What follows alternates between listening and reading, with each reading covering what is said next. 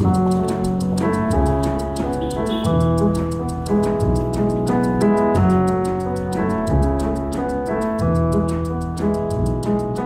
everyone, and welcome to Everyday Sublime, the podcast that explores a full spectrum spirituality, looking at ways to integrate the shadow elements of being, our light, and how to promote a harmonized experience of unity. I'm your host, Josh Summers, and I'm delighted that you're here. Okay, so today, for a little bit of housekeeping before this Dharma talk, um, I want to give you an update about the podcast format or the podcast structure. For the very near future, and probably longer, I'll be releasing roughly five episodes a month. Four of those episodes will be kind of a solo cast Dharma talk. And those Dharma talks are coming out of the evening Dharma talks on Monday nights that I offer as part of the Sangha or the virtual Sangha that Terry and I are teaching now. Um, so those episodes will, will appear a week after they've been recorded on the following Monday. And then on the second or possibly the first Thursday of most months, I will be releasing a longer form interview with a guest. And as I synchronize these two offerings, the Dharma talks and the and the long form interviews, I'm hoping to actually um, c- kind of continue on with what I was starting to do with the solo cast before in the last few months of the summer. I hope to draw from the interviews I have with my guests and and tease out themes that become the, the subjects of the Dharma, Dharma talks themselves. So there's quite a bit of content here, and it just occurred to me that if it, if you haven't tried this yet, I want to recommend this as a way for how you might listen to and metabolize the material of these episodes. Um, something that I have done for years in my own yoga practice, specifically my yin yoga practice, is to often play a Dharma talk or a podcast in the background while I'm engaged in my yoga practice. Um, this really works nicely for the contemplative style of yin yoga. But um, you don't have to listen to the entire talk while you're practicing, but for maybe a half hour or 45 minutes of a session, it can be really nice to have some input to inform and guide how you orient and work with your experience while you're practicing. This is just something I found enormously helpful over the years, and I just want to pass that tip along to you. Now, a few days after the release of this episode, I'll be releasing my conversation with philosophy professor Robin Wong. Robin teaches philosophy at Loyola University in Los Angeles. She's written a wonderful book called Yin Yang The Way of Heaven and Earth in Chinese Thought. And we had a great chat of all things yin yang and how yin yang fits in with sort of the overview or the, the, the, philosophy of Taoism. So that's that's a really meaty episode. And one of the things I wanted to mention here was that in in preparation for that conversation, I really recommend checking out my conversation with Bernie Clark from last month called Beyond the Binary. Bernie and I look at binary thinking and how it shows up in mostly in yoga practice, specifically yin yoga practice. Um, there's a lot of, of great information in that episode, and I think the binary thinking discussion really sets up nicely my conversation with, with Robin. So do check out those episodes and uh, let me know what you think of them. And lastly, before today's talk, I just to, just to mention that if you would like to join our sangha and have access to live and recorded classes that go along with the themes that are presented in these kinds of talks, um, we encourage you to do so. We're, we're very open and welcoming to all new members. And we have a very flexible membership model where essentially it's a sliding fee model. And that means that if you can support us with some modest financial contribution, uh, we offer memberships that start at $25 a month. So that would be $25 a month for roughly 16 classes a month, plus access to the library of archived recordings. And if you're not able to chip in, we realize many people are struggling financially. Uh, we offer a beneficiary membership model where you can uh, have access and join our community for free. So, either way, whether you're a sustaining or a beneficiary member, we welcome you. And if you'd like more information on that, that can be found at our site, www.joshsummers.net forward slash Sangha. That's S A N G H A. Okay, now for today's talk the anti fragile heart.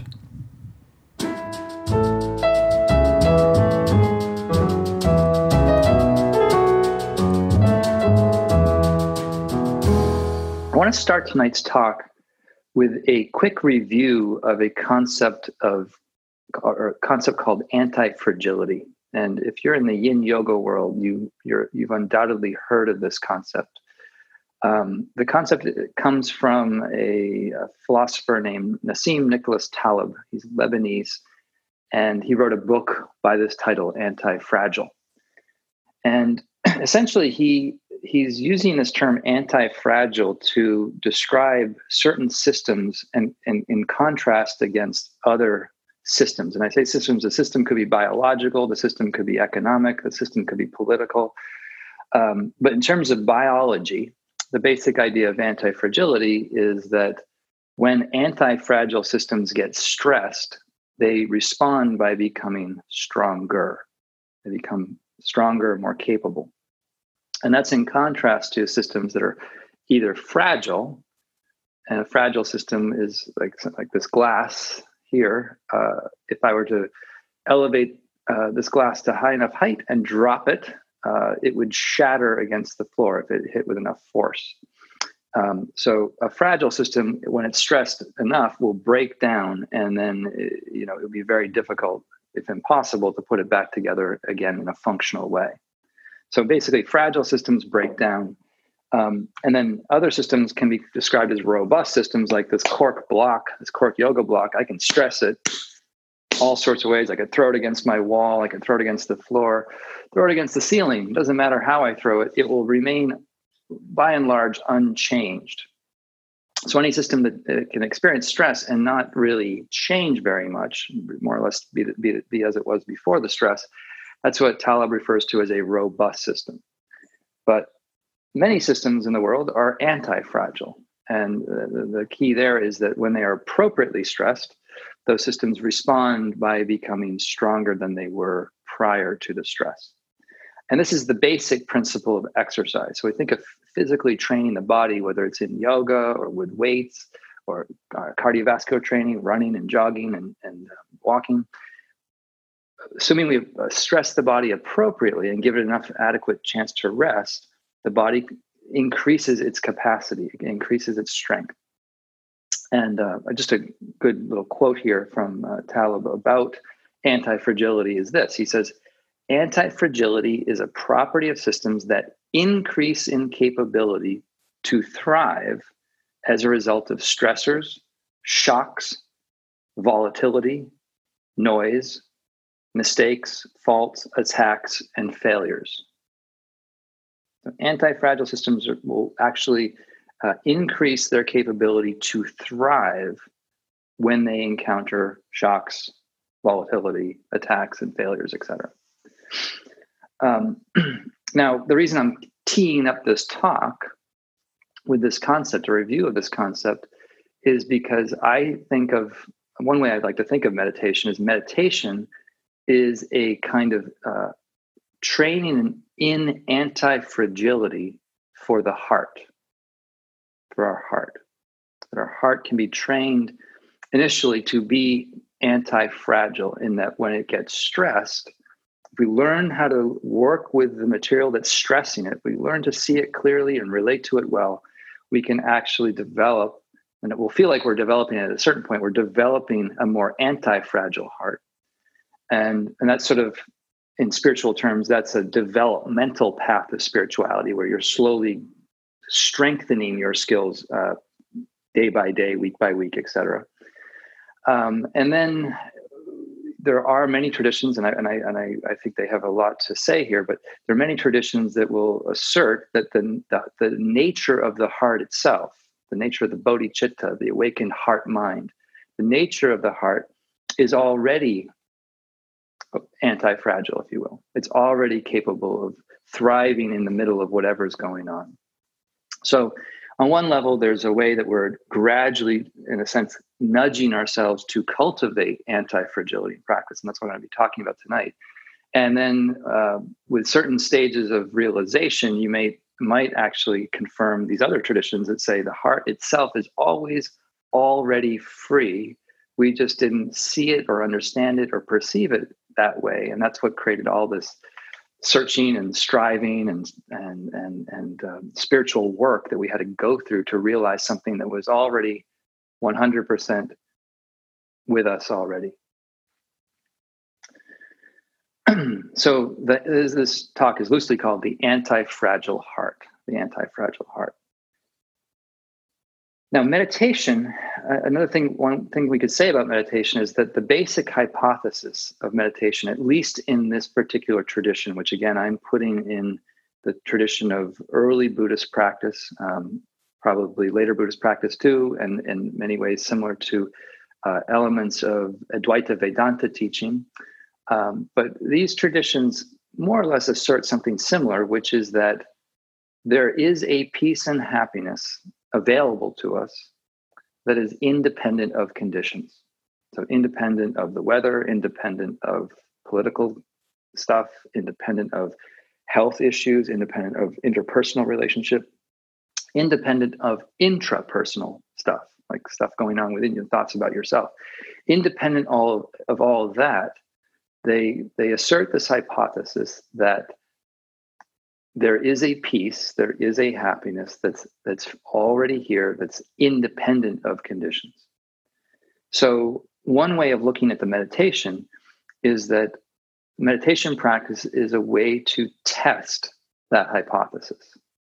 We're, we're, we're first looking into what's going on, but then we start to test. Is it true? Is there something here right now that's at peace, independent of whatever else might be going on externally or internally. And I would say, um, you know, my my my sense of things is that most of you, if not all of you, have already had many tastes of that peace and happiness, independent of conditions. And uh, my my confidence in making that statement comes from just listening to people talk about their experience after a yoga class in shavasana.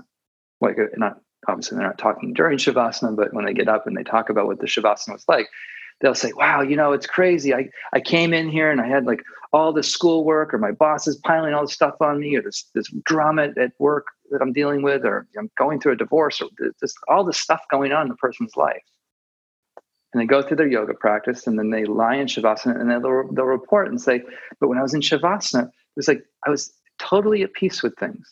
There was a, there was a, a, a clear sense of contentment and ease in the middle of the the chaos out there.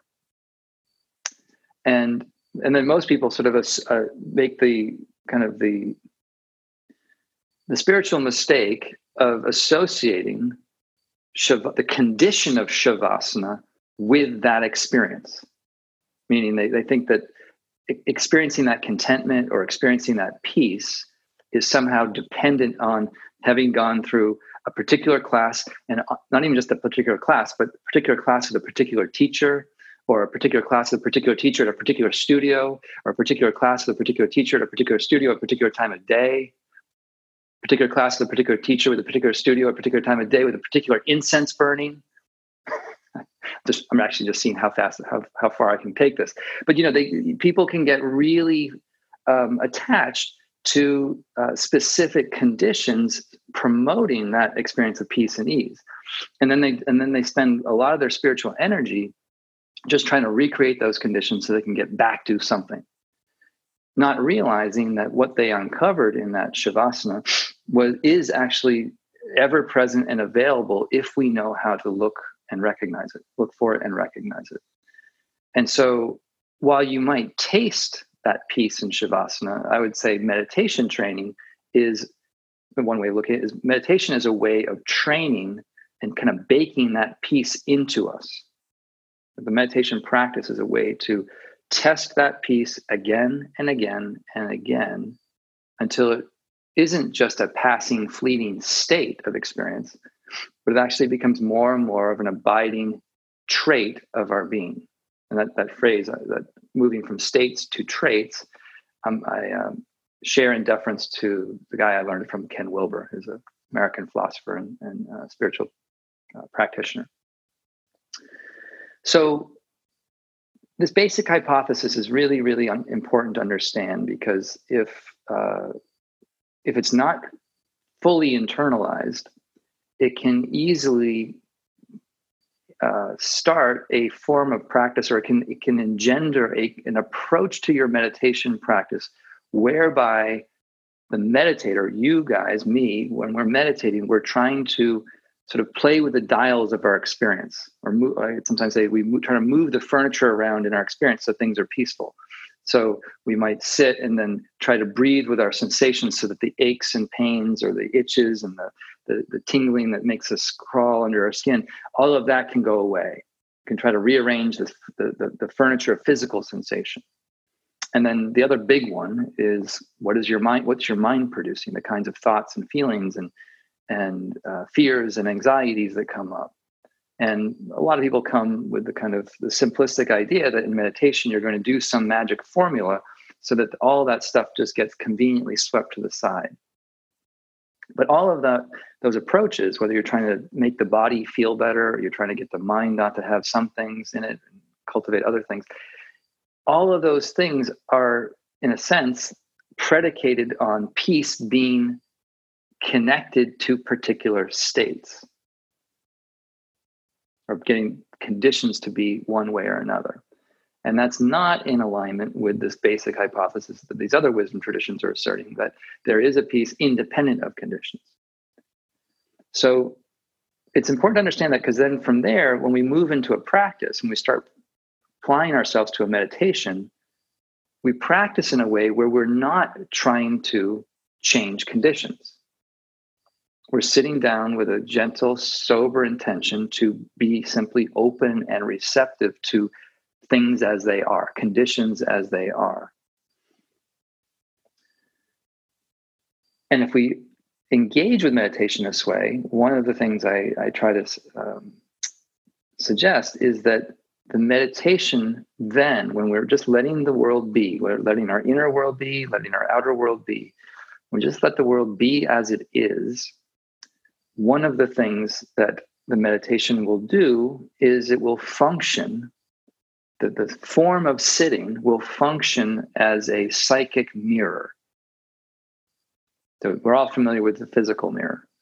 The physical mirror we look at in the in the bathroom or in our in our bedroom or wherever we have a mirror in our life and we sort of look at it before we go out into the world we, when we put ourselves together we see like you know what do i need to trim my beard or do i need to brush and floss my teeth or do i need to shave my head whatever you need to do to make yourself presentable or what you feel is presentable. So there's we're familiar with using a physical mirror. But when i refer to a psychic mirror um, it's it's the sense that the stillness of sitting the form of sitting is, is, is set up so that that structure of sitting reveals conditioned patterns of re- reaction to things. So we're not sitting to become like a statue in the sense that there's no virtue in becoming statue like. You know, if that were the case, we could maybe just get ourselves dipped in some sort of hard molding plastic get, get like remember those those ice cream cones you could dip into the in the hot fudge and then you take it out and it would harden like a shell around the ice cream well we could dip ourselves into some ver- plastic version of that and suddenly we're still and immobile. That is not going to confer spiritual virtue. And, and, you know ajahn chah said also he said you know a um, a hen can sit on her nest of eggs for several hours in stillness. That doesn't make that hen wise. So the, the virtue of sitting in stillness isn't to become like a statue. The virtue is that when we don't act out on mental desires, when we don't act out on um, impulses and obsessional things that we tend to do, like check your phone, go reach for the the, the, the, refrigerator or the remote control or whatever your your jam is, when we don't act out on things, we become much more sensitive to the internal impulses that are arising in reaction to various conditions. So when the body is not comfortable, we're not moving, we will see with greater you know, ferocity the mind's desire to move away from something that's unpleasant. that reveals the unconditioned, or sorry, that reveals the very conditioned response to unpleasant stimuli.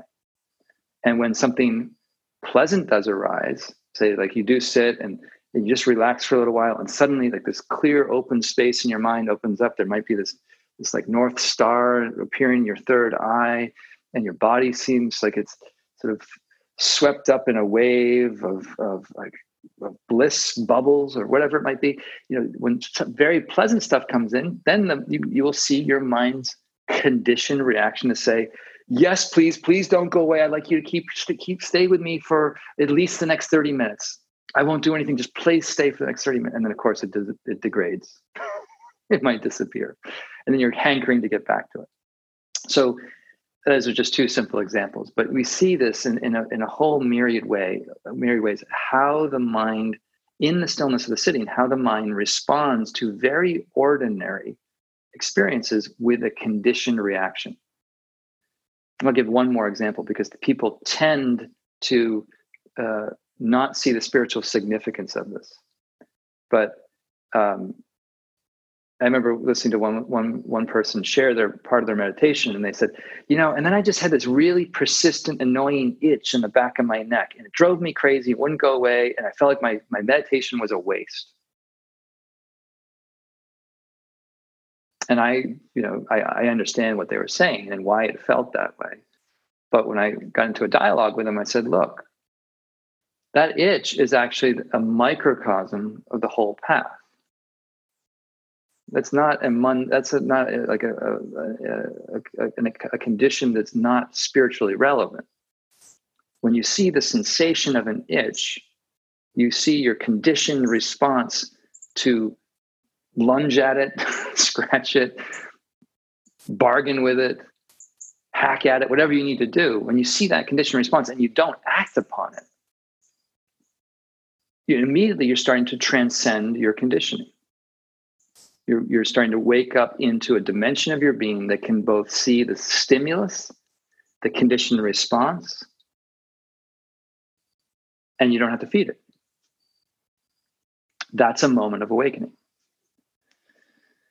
So, in a way, uh, seeing our conditioned attempts to find happiness is in things, like to see, find happiness in sensations, happiness in pleasant sounds, pleasant smells, pleasant tastes, pleasant sights, pleasant meditative experience, when we see our conditioned response to that, to those things and wanting those things, this is revealing our conditioned reactions. And, and that's a d- very, very, very important function of meditation.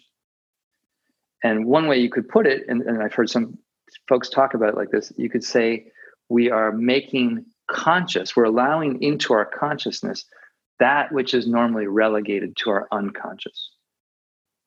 I mean, when we experience these kind of compulsive impulses, we may not be fully conscious of what we're doing. And um, if you if you need evidence of that, uh, you can try the, the the the often on again botched experiments I've tried with going off social media or taking email off your phone.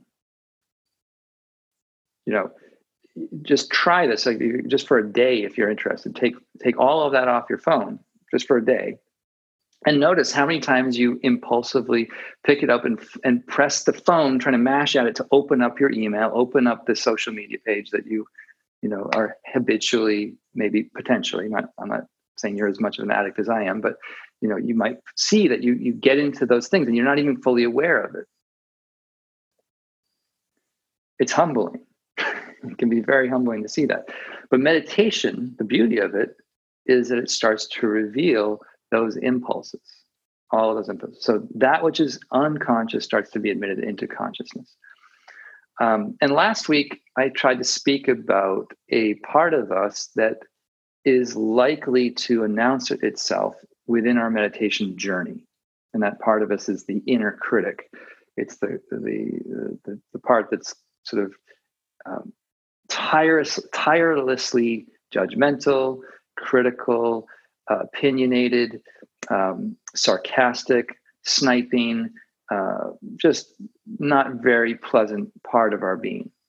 And in last week's talk, I tried to suggest that in, in terms of skill development, whether we're developing a skill in meditation, developing skill in painting, skill in writing, skill in anything, um, at the beginning, to borrow that quote from Ira Glass, in the beginning of any kind of artistic endeavor, there's going to be this gap between our taste that got us in the game, the taste we have for what we want to produce or what we what we find aesthetically and uh, enlivening and, and enriching. There's this gap between our taste and our skill level. And that and that's that gap can be quite demoralizing at times because we produce something and we don't feel very uh, proud or um, en- enlivened. I guess you don't feel very enlivened by the thing you produce. Um, and I, I proved this to myself recently, where I took my notebook. I thought, you know, I have this friend, and every day he seems to produce three to five beautiful paintings he's just this, and he's he's also a, like a tenured professor of philosophy and a great blues guitarist, and he also happens to be a fantastic painter. He's also the guy that painted my my the the, the podcast logo, if you see that, named Stephen Asma. So I was sort of inspired by Stephen. I thought I'll go out back in my in my little yard out back behind the apartment, and I'll I'll take my notebook and I'll just sketch bits of nature, you know, and it, and I live under uh, a three year old and a one and a half year old, and I and I I would probably put money on it that either of the girls upstairs would be able to produce a more uh, aesthetically pleasing bird image or a tree or a shrub or whatever than I could. It was like, it was hopelessly embarrassing. But it reminded me of this gap, this gap between our taste and our skill. And so I was trying to say, when you hear the inner critic's voice, be friendly to it because it may be reminding of your good taste in, in terms of your spiritual aspirations, good taste in terms of what it means to be kind, good taste in terms of what it means to be wise, good taste in terms of what it means to be compassionate. But as I was giving the talk, it did occur to me that uh, there, there may be a time when that inner critic's voice is just gratuitously and unnecessarily harsh. And one of you actually wrote to me about this thing. Well, you know, what do, what do you do if the voice is just saying, you suck. You know it's not really saying much in terms of like you know it might have been better if you when you when you when you woke up. Did you notice when you woke up from the drifting in meditation did you notice how there was a little bit of a homer simpson voice of don't! Like try to catch that and just try to be a little gentler. That's that's skillful use of the inner critic's energy. But if the inner critic is just giving these you know gratuitous ad hominems about what a what a worthless pos you are then it's you can you can make the case it's not really worth listening to.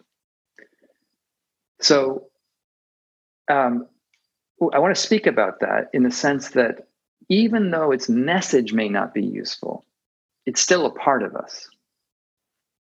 And I'll probably at some point get into working with how to how to dialogue with these parts. I, I kind of want to hold off on going into that, that kind of work tonight, but I want to just start with the basic premise that it is still part of us and we can still open to it and not let it not let it completely define who and what we are. And it's worth mentioning um, along that theme that that when we when i when i encourage people in meditation to be receptive to your experience as it is to be to cultivate to try to cultivate a kind gentle uh, spacious tolerance to what your experience is. I want to be clear that I'm not saying you, if you're doing this correctly, that you will always like or love that which you're experiencing. Okay, so there's a difference between feeling like, oh, I re- I'm cultivating kindness and I really feel the kindness towards that inner critic or that really uncharitable part of me. I'm not suggesting that you'll necessarily feel that today or tomorrow or the next week or whenever. I'm suggesting more that by practicing with it and practicing being kinder to it, we can start to tolerate a little bit more. We can start to actually have cultivate a little bit more inner space in, within ourselves for that for that part to be present in our life, for that part to be part of us and not to be exiled or cut out or pushed away. And this is uh, another sense of the path that I, I really come to appreciate, which is that one way of describing a spiritual journey is that A, you could say we're, we're uncovering a peace and happiness and, and well being that's independent of conditions. That's one kind of characteristic way of describing it. You could also describe the path, the spiritual journey, as a path of movement from an experience of fragmentation, where we're fr- like a fragmented being. We, you, at first, you might feel like your head is just fragmented from your body, and that's what yoga does a lot of good to to correct. Is that we we climb back into our body and start to re-inhabit our um, embodied sense, which allows us to then start to integrate more aspects of our our psychological or psycho-emotional being. But on the on, on that level, the psycho-emotional side, we tend to have this this side of us that we present to the world. And that could be called that it does get called the persona. Sort of the projected, the way we see ourselves that we project out, like, I'm such a wonderful person because I have a meditation practice. I actually, in fact, I'm so good. I have a whole spiritual resume I could show you if you ever have the time. I could I could email it to any of you. I could give you all my retreats that I've done and all the teachers I've worked. I'm really a great person. So you get you get there's that persona side. And then behind that is the is what Carl Jung referred to as the shadow. The parts of ourselves that are either you know repressed or just or, or held within our unconscious that we're not privy to. And there can be a lot of uh, shameful aspects of ourselves or forbidden aspects of ourselves or taboo aspects of ourselves that we are not able to tolerate at the level of our persona the, our, our, our socialized self. And it gets all shoved underground and this movement from fragmented a fragmented being to an experience of a unified wholeness inevitably involves integrating uh, these shadow aspects of our being. So I kind of want to want to plant a flag on this, um, and I'm doing this intentionally from the very beginning, so that uh, when this material comes up, and it doesn't mean that it will come up tonight, it doesn't mean it's going to come up tomorrow, but I want you to have heard it from me a few times, so that you know that when challenging energies do arise, it's not a mistake. It's not a sign that you're backsliding. It's not a sign that your your practice has gone to hell. It's actually a sign that this unconscious material that has been sort of disconnected from your being is is coming back for unification. It's coming back to be integrated. Um, and this is really uh, you know a, a kind of a taoist view of things in a certain sense. We're harmonizing yin and yang. You know in yin yoga we tend to give the the term yin these these beautiful attributes but in a, pure taoist sense you know yin and yang. Yin is chaos, yang is order. And they're not separate. High and low are not separate. Hot and cold are never separate. They're always relative to each other. So, one way of thinking about it is we when we are only identified with the positive and we're, we're shunning and, and exiling and repressing the negative we have this divided sense of being whereby yin and yang in our in our experience are dissociated from each other. And to come to wholeness we have to realize that the good and the evil within us can can be one and they actually are one when we can start to perceive it that way.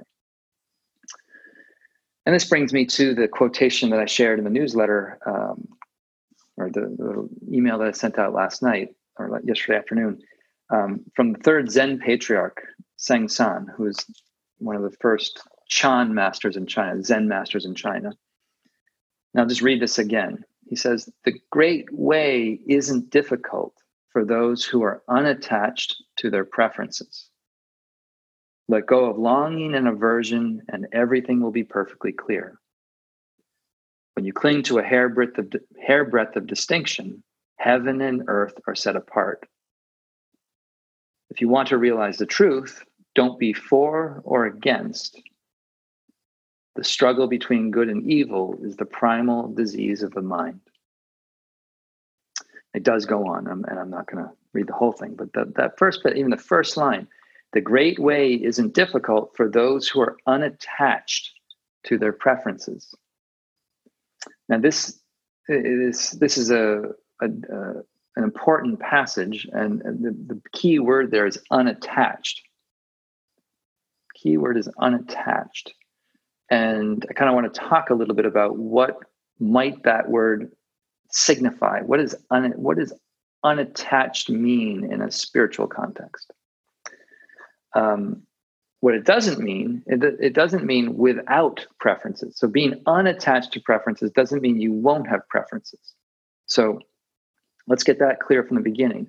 When you're meditating and your foot goes to sleep and you notice the preference to move, that doesn't mean you're necessarily attached to the preference. It just means you're having the preference, you're experiencing a preference. Or if, um, you know, let's say your mind is just chattering incessantly and you're kind of circling around five things in a, in a, in a overly caffeinated way and you're just whipping around these topics again and again like a, in a in a whirlpool uh, there might be a preference that that those experiences weren't going on now, when you're attached to it, this is the key thing. When you're attached to it, your happiness is dependent on achieving or attaining the thing you want vis-a-vis the experience. So if you're attached to your if your happiness is attached to the thoughts going away, that's that's a form of attachment. You could still have those thoughts without that conditional expectation that your happiness is predicated on the thoughts going away. So another way of putting it is, you know, this pen, this, hopefully this, you can see this red pen. When I'm attached, my fist of my hand or my mind, if you will, my, the, the, my, my hand signifies my, my mind here.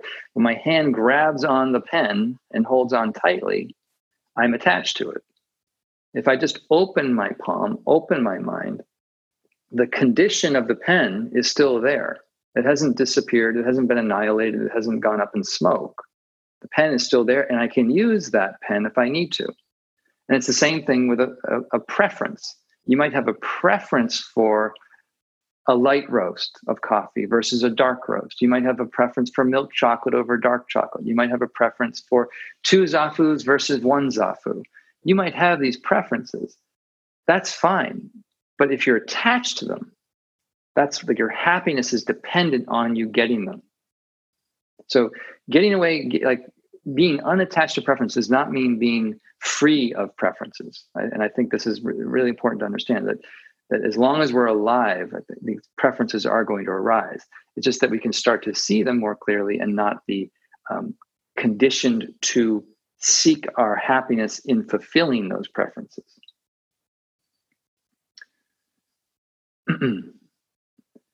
this is where I always think to quote the old John Prine song. John Prime or John Prime? I think it's John Prime. Um, I'm looking for one of my props here. His song, uh, "That's the way the world goes round," and I, I heard this first in Ireland many, many years ago. But the line is something like, "You're up one minute and the next you're down. You're in a half an inch of water and you think you're going to drown. That's the way the world goes round. You're up one minute, the next you're down. So when we're attached to things being one way or another, we're constantly up and down because the world we're in is incessantly changing. So the reason things are up and down is because we're attached to preferences vis-a-vis the changing world. And so this is where I try to bring out the, my final um, bit of my prop for the evening, this little pendant. And I'm going to try to swing it so that you can see. I'm swinging the pendant, and you can see this this pendant.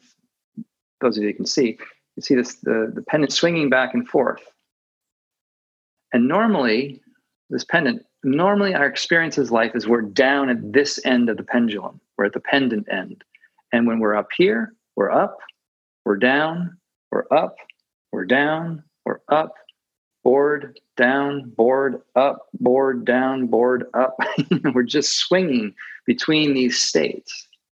Up down up down. And when we're up you know the, the conditioned response is hold on to that. Keep the thing from swinging. Hold it there. But that's not the nature of the pendulum. The pendulum of life swings experiences are oscillating they're up they're down they're pleasant they're unpleasant and it goes on and on like that incessantly the good news is the path of practice to, to realize the, the, the great way that the zen third patriarch is saying is we don't have to stop the pendulum. Our practice is a way of traveling from this end of the, of the pendulum where it's swinging, traveling back up to the pivot point. And at the pivot point, relative to the pendulum swinging, the pivot point is still. It's not moving. So it's a stillness that's aware of the up, the down, the middle, the up, the down, the middle. And you might say, well, what's that pivot point in my being? And majority of traditions I've looked at will say, articulate that the pivot point is the source of your own awareness. So again, I'm trying to give this this this um, demonstration because if once you understand it, it can really change your whole orientation to what you're trying to do in the meditation. So again, rather than trying to change experience, rather than trying to change how the pendulum is swinging, rather than trying to engage in that kind of an endeavor, path of practice is to notice how the pendulum is swinging. So when I say be receptive to your experience as it is, just noticing how the experiences you're having are swinging and changing, and then rest as the awareness of those experiences. Just rest back again and again and again into the source of your awareness that's knowing a thought coming and going, that's knowing a, a, a sound, the crickets, the foot going numb, noticing experience or your world of experience. And that I've used that word several times that we, we're, we're, we're connecting with our inner world. And I want to say a little bit more about that right now. That the world of experience is really what is meant by the word world or loka in, in, in Buddhism. Um, when you hear an there's an epithet that the that was given to the Buddha where he was referred to as the Loka Vida or Loka Vidu, the knower of the world, the knower of the world. When you hear that, it can trigger all sorts of um, connotations or ideas about what that means. And so some people say that you know if someone knows the world, they know everything there is to know about the world. Like they may know everything there is to know about material sciences and quantum mechanics and and every language that's, that populates the world. You know, you know everything there is about the world. And you know, I've I've met some very wise teachers, and I could say they they, didn't speak French, uh, they didn't know Mandarin, they didn't I you know they didn't seem to have command of all forms of knowledge so this idea of the knower of the world isn't that you know the literal world. I, would, I put that that that association aside. What I think is being mentioned and or meant by this is that the world we know in practice is the world of our experience, how we experience the world from a first person perspective. So, right now, your world is filled with all the shapes and colors and uh, features of your physical environment. Your world is imbued with the sounds of that environment. Your world is imbued with the physical sensations of your body. Your world is imbued with the thoughts that your brain produces, and you listen and go explore your mind. So, your world is made up of everything that you experience.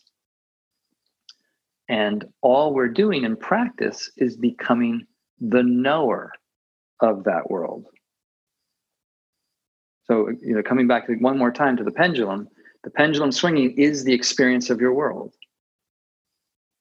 It's never going to stop swinging.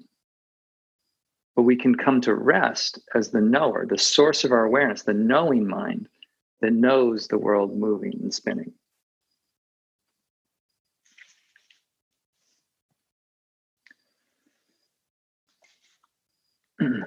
Two short things before we go into a sitting. Um, my first Dharma teacher, who's retired now, uh, based out in the Seattle area, named Rodney Smith, uh, he describes this anti fragile heart with the phrase the faith mind. And it's just important to remember that in yoga traditions and in Buddhism, the the mind and the heart are not seen as separate. It's, it's this, this unified experience of the awakened mind, heart, or bodhicitta. So, this faith mind is really this awakened heart. And he says, a component of this steadying attention is the development of faith. When you hear the word faith, if you're like me, I think of blind faith in unverifiable propositions about the nature of the world. I have faith in something. I can't prove it. I just have faith in it. But that's not what is meant by the word in Buddhism. Faith, he says here, faith is distinguished by a, a relaxed attitude to the presentations of the mind. Faith is distinguished by a relaxed, open, relaxed disposition or attitude towards the presentations of the mind, i.e., thoughts and feelings. The faith mind is undefended and confident within the complete array of mental phenomena and is no longer afraid of what the mind contains. So, and this sort of ties into what I, how I started the talk when we're, when we're looking at aspects of the shadow or the inner critic, aspects of ourselves that normally get repressed will come up and they will attempt to scare us, to move us from our seat. But we can practice in a way that we just rest as the knower. Now, there, there, there will be other strategies that I, I, I recommend um, in terms of working with some of the very difficult energies, and I'm just going to speak to that briefly tonight. But we will we'll unpack those more as we go. But in general, as we sit, the, the basic encouragement is to relax and be receptive to what occurs. Now, if at any point something becomes something charged comes up, and maybe you, the sort of the telltale symptoms of the chargedness of the dynamic are that your heart might start to pound, or you feel a constriction in your throat, or you start to sweat, or you just feel like you're getting flooded by something, because you're becoming overwhelmed. If any of that occurs, a lot of anxiety while you're sitting, or if you feel like you're just squeezed into a corner and you feel trapped, this is where it's really important to play your edge. You know, and I know in Yin Yoga we talk about you know going to the appropriate edge of a pose, and then if it gets too much, backing off um, or coming out entirely. And the same would apply here. That in terms of uh, approaching or playing the psycho emotional edge, as we start to soften in ourselves and open up to more and more of the totality of who we are, which will include the persona and the shadow and everything else, as we do that, if things get too much, I want you to know that it's it's it's I think essential to play your edge safely, to work with things as and and how you have the wherewithal to work with them.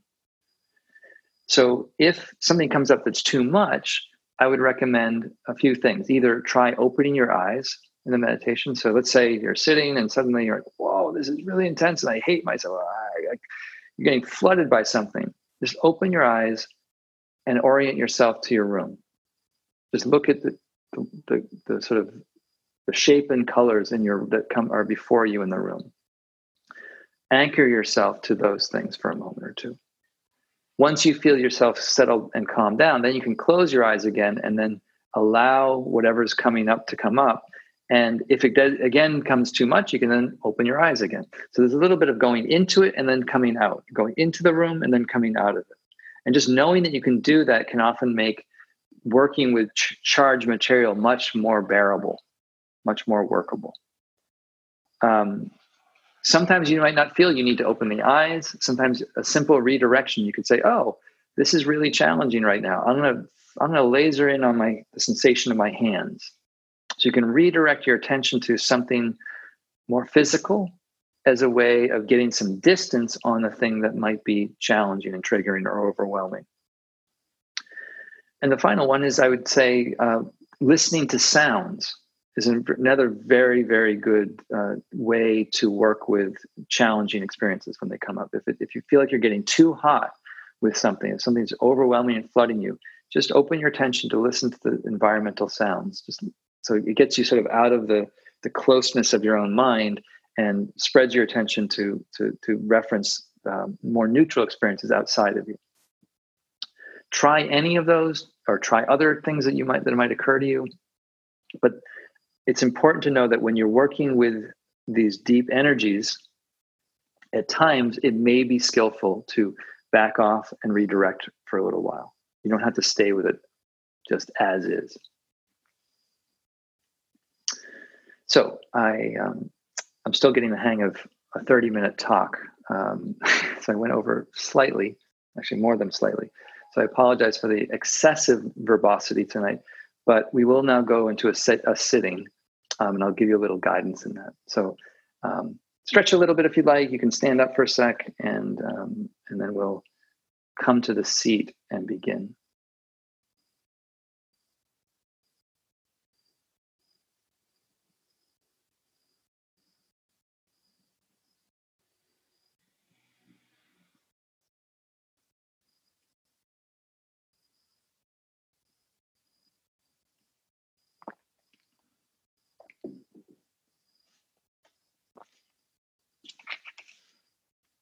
Okay, so come to a comfortable position, sitting on a cushion or two, or a chair.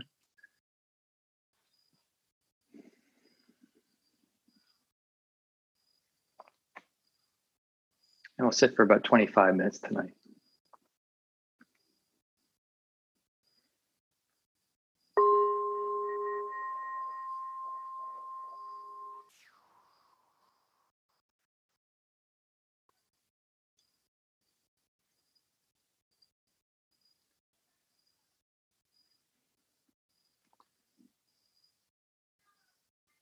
As you establish yourself in your seat,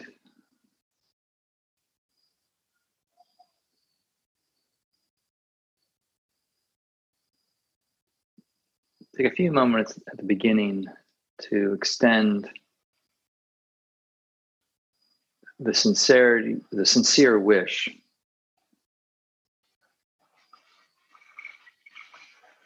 of goodwill towards yourself.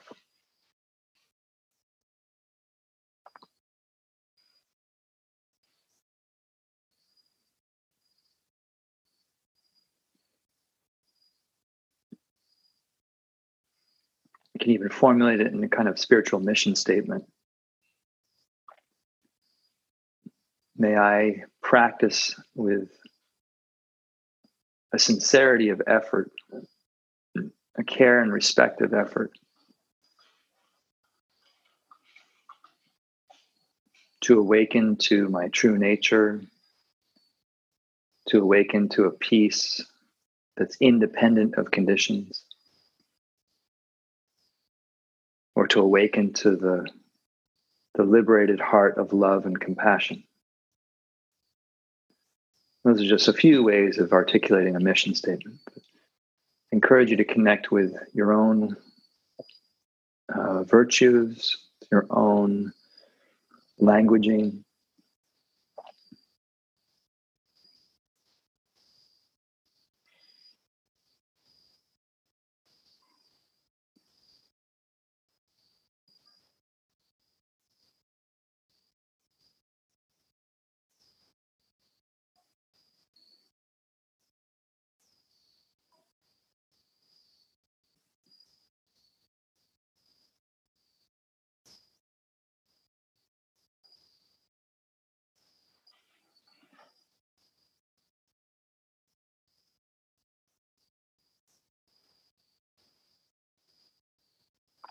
And then from this gesture of goodwill toward yourself,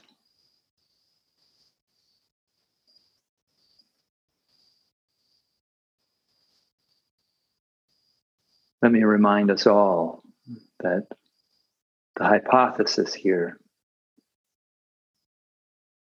is that there is a peace and well being independent of circumstances.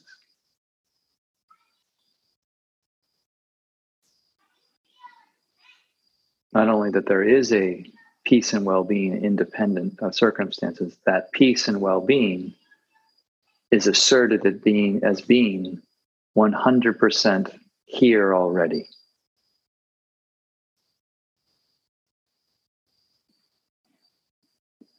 So our the whole orientation and energy of our practice isn't to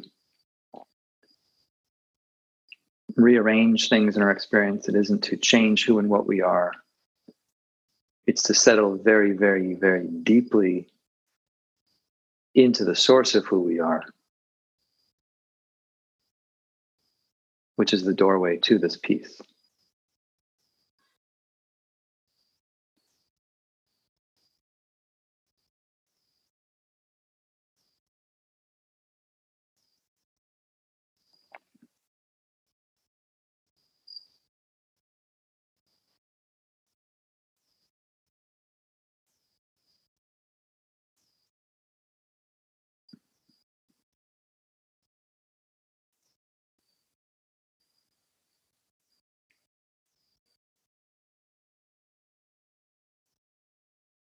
Now, as a point of practice, a point for practice,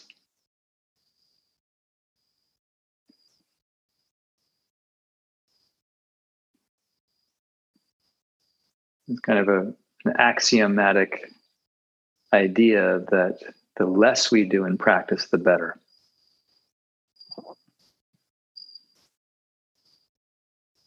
Overcomplicating meditation with lots and lots of technique and tools can help at times, but it can also reinforce the view that you need to do something specific to get to a specific state.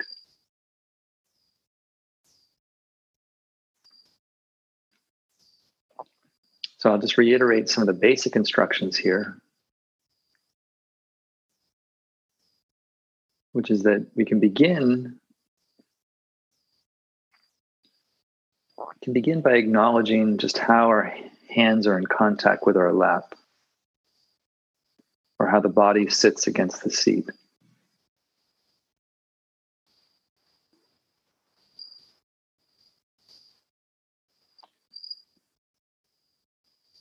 And those physical points of contact, sensation, touchstone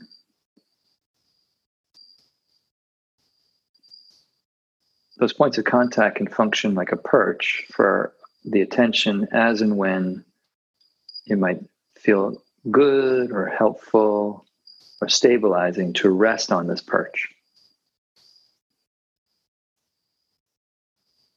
The name the game is not to keep your attention on the perch the whole time. That would just be an exercise in control. The perch is simply a tool that can help give us perspective, a bit of rest, a bit of space and distance if we need it. But it's just that a tool, not a rule.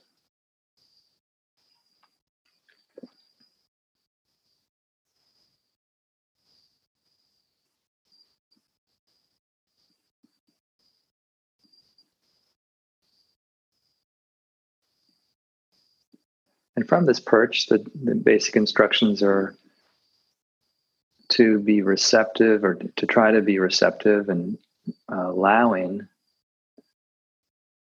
of your experience as it is.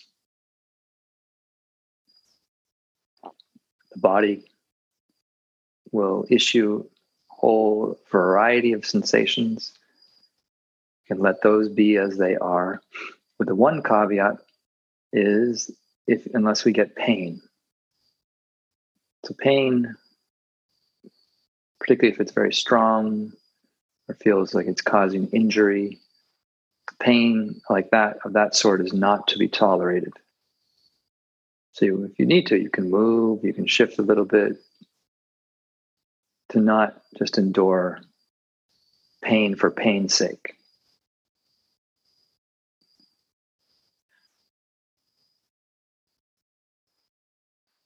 But if it's just a, a niggling, annoying, achy sensation, dull pressure, itch, or sharp, itchy sensation, if it feels tolerable, I encourage you to work with it. So again, you can see the stimulus, you can see the conditioned reactions to it. You can start to rest more and more as the awareness that knows the stimulus and the response, but it's not defined by either the stimulus or response.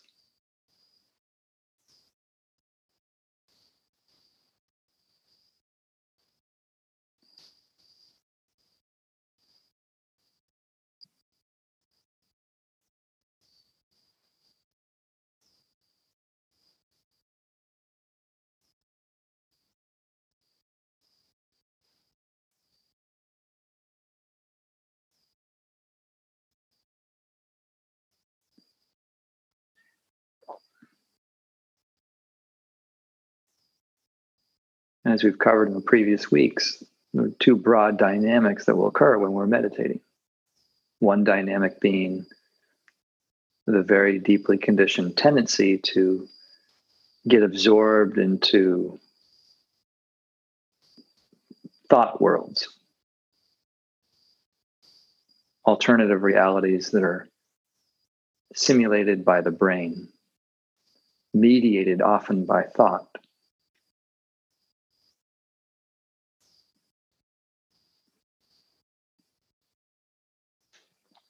And as Ajahn uh, Amaro, one of my monastic teachers, would say, we don't need to stop this at all. Just as the, the brain pumps thought, our heart pumps blood, and we need both organs to do these.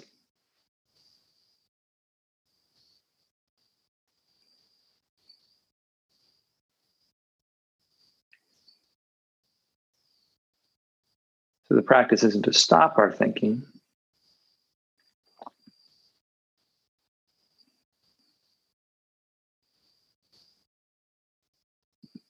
to develop more comprehensive, abiding awareness of what it's like when we think.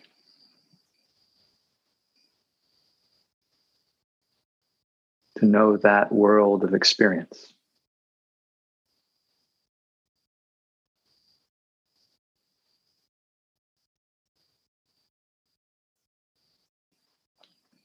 As I tried to say last week, there's no telling when your mind will be swept away. That happens unconsciously the vast majority of the time. Not always, but majority of the time.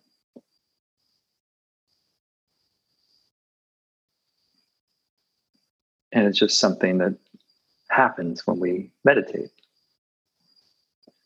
But the other thing that happens is that the world, the world of our senses, that world wakes us up. It, it, it prods us out of the simulated worlds.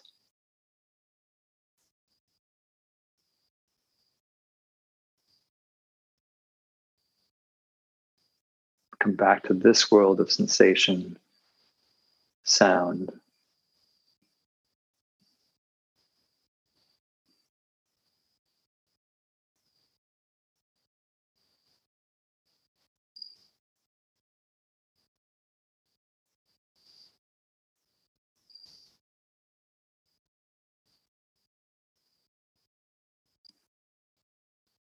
And in the phases of your meditation,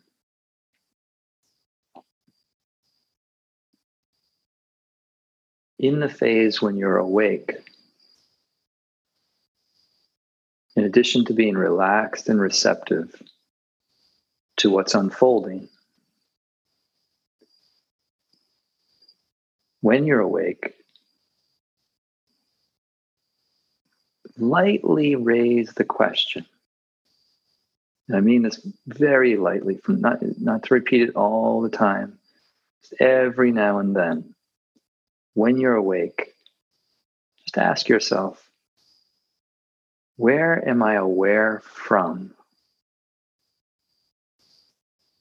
Where am I aware from? Where am I, where is my awareness observing?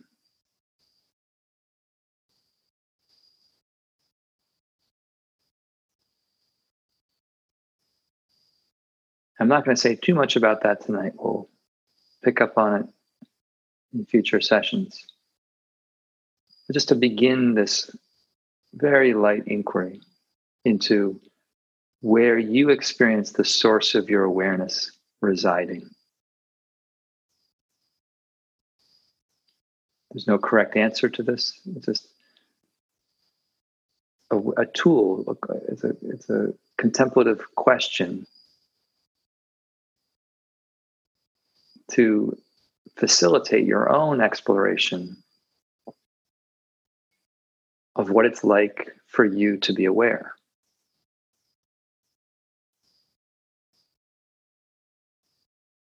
And your answer is your answer. It's always the correct one.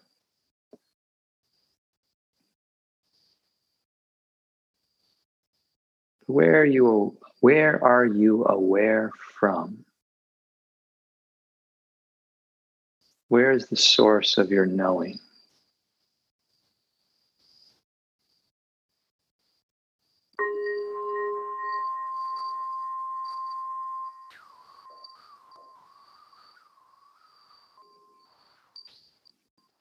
Okay, I hope you enjoyed today's talk. And if you did, please consider sharing it with a friend, either through forwarding it in an, email or sharing it online. Um, your sharing is very much appreciated in, in terms of the um, support of the podcast. And also, just want to reiterate if you uh, enjoyed today's talk, consider, do consider becoming a member of the Sangha. Um, you will get full access to our online talks, yoga classes, and the library of all recorded offerings that we have. That's all at www.joshsummers.net forward slash Sangha, S A N G H A. But most importantly, take care of yourself, stay strong, keep practicing, and I look forward to seeing you in the next episode.